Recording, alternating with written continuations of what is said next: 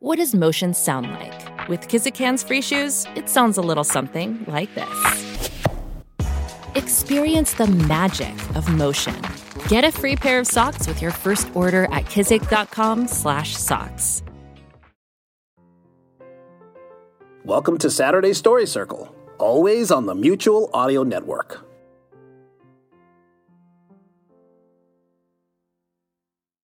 The following audio drama is rated G, which means it's perfectly safe for folks and families of all ages. Yes, even grandma. Enjoy. Chapter 13 It was Sunday morning, and that meant that Abigail's mother did not need the car to get to work. But Abigail was still surprised at how easily her parents were convinced to let her brother have it for the morning. Mr. and Mrs. Brannigan clearly wanted Jeremy to come home more often, but they also seemed to resent him having other things he wanted to do when he did, and often acted silently wounded when he left the house to spend time with his friends. But at breakfast this morning, when Jeremy had announced that he and Abby had to run an errand and would it be all right to use the car, everyone had been all smiles.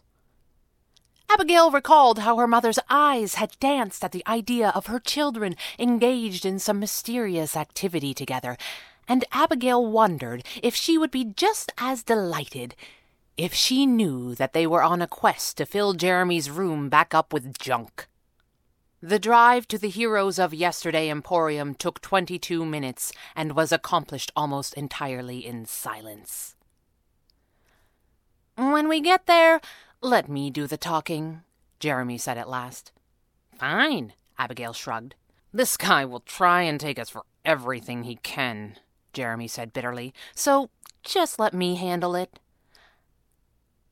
I thought you had a job, Abigail frowned. I do, Jeremy said crossly. A good job, I mean, Abigail clarified. Yeah, it's good, Jeremy grunted. I mean, it's good experience and it pays better than the mini putt. Everything pays better than the mini putt, Abigail snorted. That's not true, Jeremy protested. And Abigail realized that he would argue that black was white this morning, and she should probably just sit quietly. No, it isn't, Abigail agreed, ignoring her own advice. But nothing pays less than the mini putt because they could not legally pay you any less than they did. Jeremy snorted and said nothing, which felt like a victory on some level. Abigail decided to press her luck. So your job isn't good? It's just better than the mini putt? It's good, Jeremy snapped. It's good experience. It pays more, but I still have to pay for rent and food and things. I guess it's probably better than coming home for the summer. I guess. Her brother was silent for a minute. It's something different, he said at last. It's something I had to try. Ah, you wouldn't understand. Abigail rolled her eyes at that but said nothing. Anyway, Jeremy continued, just because I have a decent job doesn't mean I want to pay a fortune to get my own stuff back. So let me do the talking. Fine, Abigail agreed. She had five dollars in her pocket for today, which Jeremy had handed over in silence without even being asked. If the client was all paid up, the client could talk all he wanted, and she practiced keeping her mouth closed for the rest of the ride out to Snyder Road. The Heroes of Yesterday Emporium was in a small strip mall that Abigail had never seen before. It had a bright yellow sign on the building and another one closer to the road, and it generally looked well kept, if not prosperous. Abigail did not share her brother's assessment that anyone ever got rich by selling old toys, but she also was prepared to admit that it wasn't a subject she had given ten minutes' thought to until this case had come along. A small bell tinkled over the doorway as they entered, and a pleasant looking man with a beard craned his neck to see past some display cases. Good morning, the man said, shifting his ground slightly to see them. The store was beautiful. If your idea of beauty was a virtual museum of action figures of different sizes and shapes, all gleaming within well lit cases and racks. Jeremy seemed momentarily stunned, but shook it off and called his attention back to a slip of paper on which Abigail had written the store owner's name. Are you Arlo Pendergast? he asked haltingly. The man took in the pair of them and smiled. You must be Jeremy Brannigan, he said, extending his hand and shaking Jeremy's warmly. I've been expecting you. He turned and nodded toward Abigail, who had lingered nearer the door than her brother, as she was not supposed to do the talking. And this must be Abigail, he said with a smile. I have to hand it to you, young lady. This city is a big place, and you're really something to track me down like this. Abigail almost smiled. Thank you, sir, she said.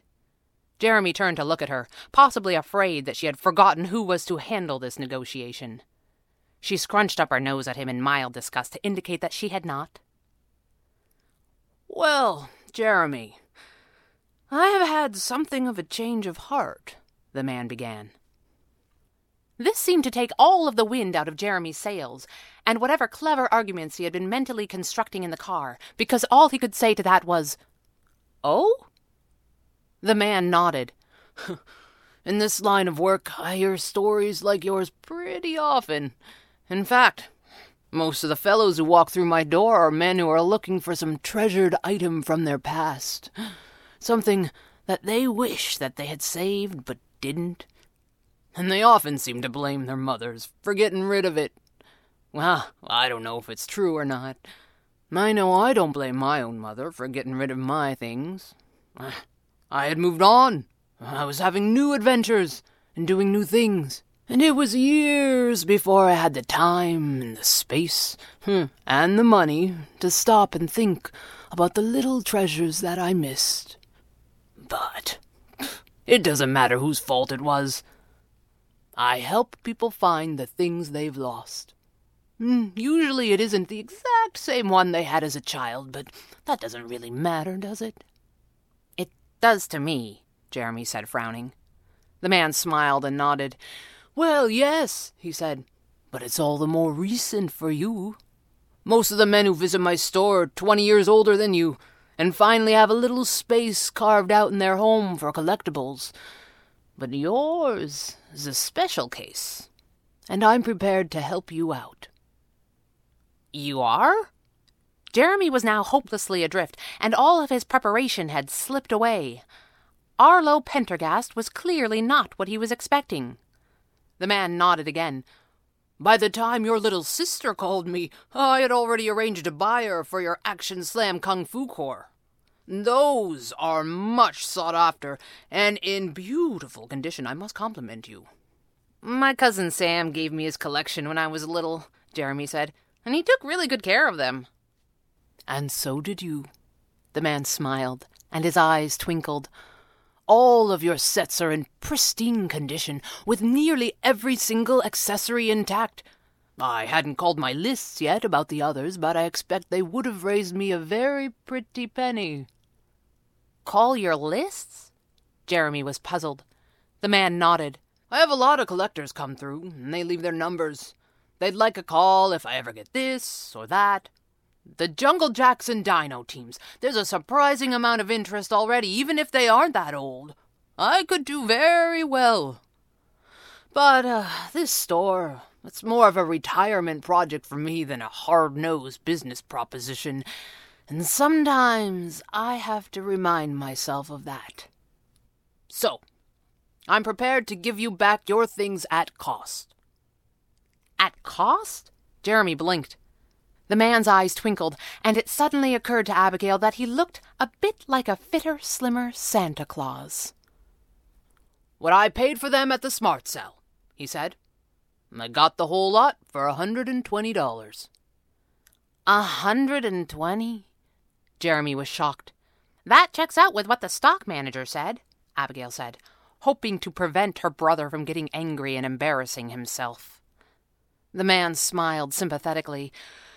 I know, it seems like a lot, he said, but it really isn't.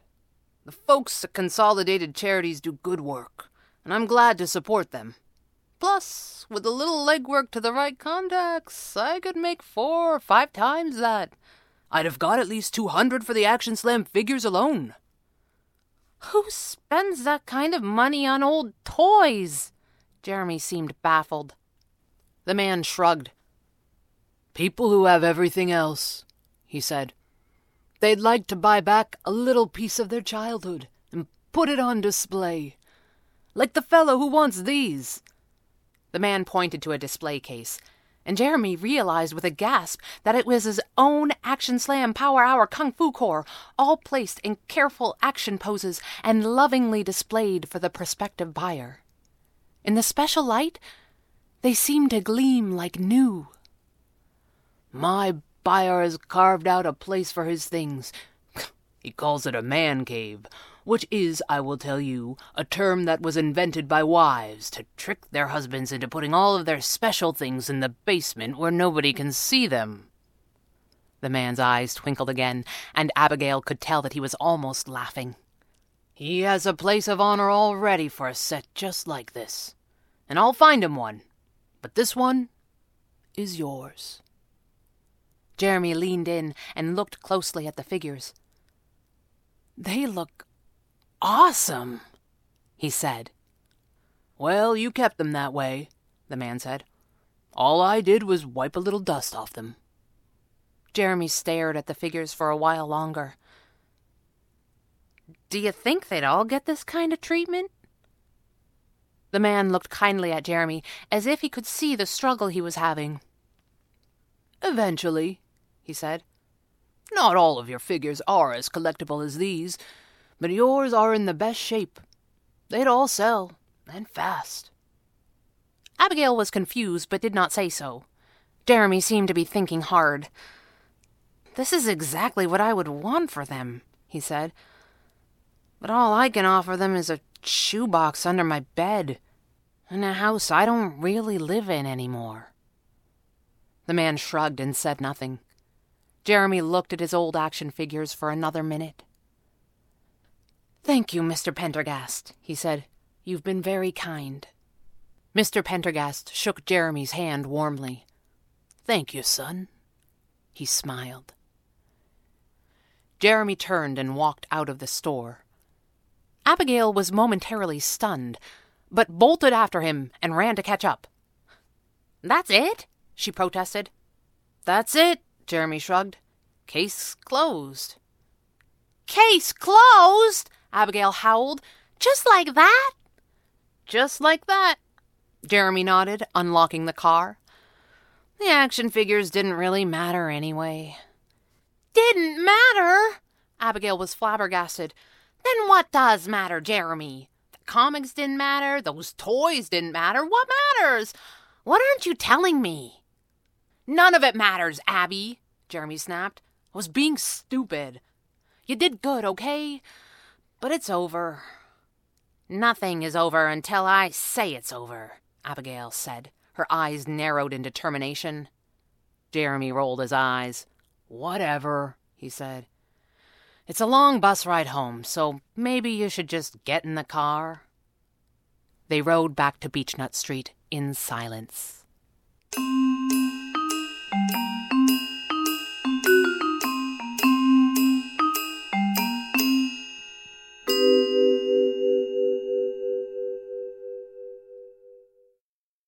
This is Jack Ward, and on behalf of everyone here at the Mutual Audio Network, we wish you, your family, and all your friends safe harbor during these difficult times.